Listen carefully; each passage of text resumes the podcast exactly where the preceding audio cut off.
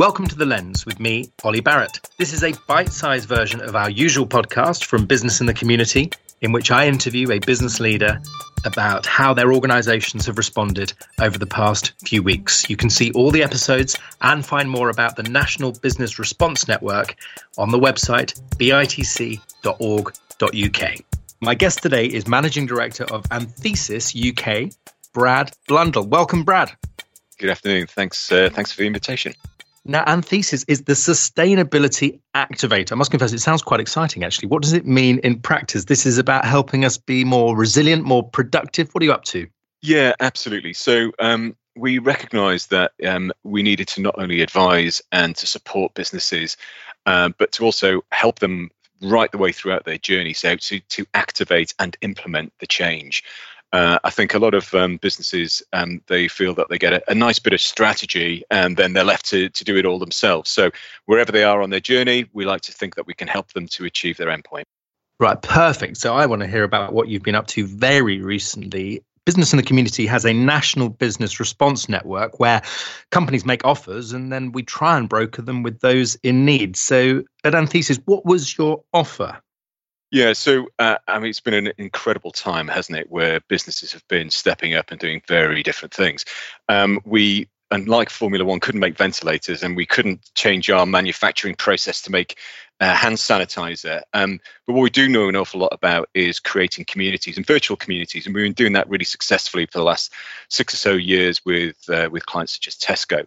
Um, so what we've been doing is offering our Activator Hub, a portal which enables businesses to connect their supply chains with their customers uh, on an ongoing basis. So we've been offering that service.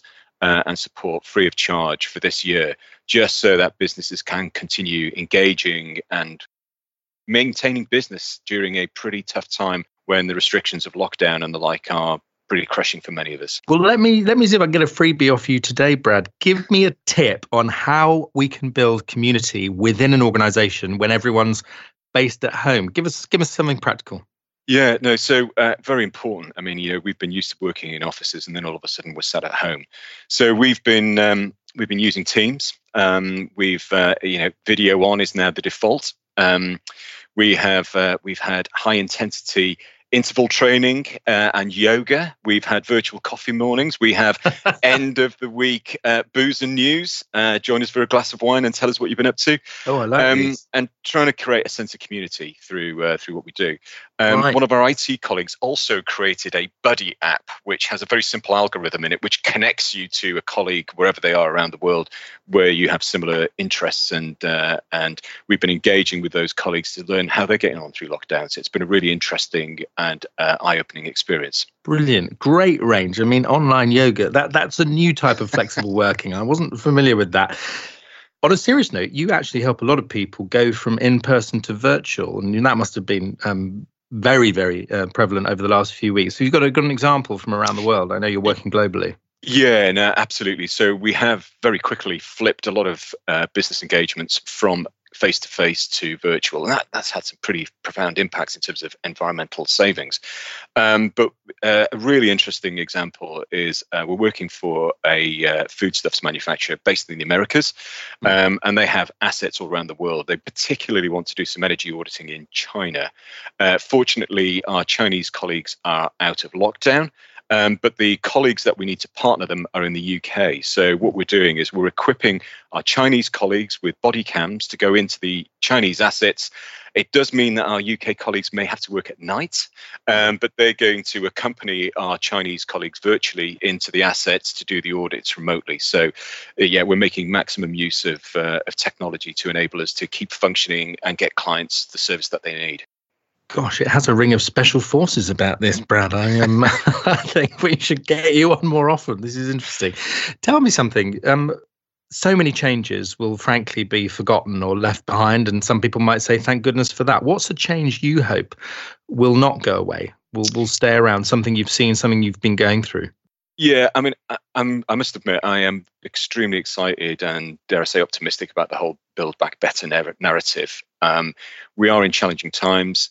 Um, we have not only the the challenges to meet around COVID, but also the challenges of climate change and mm. meeting the Paris Agreement.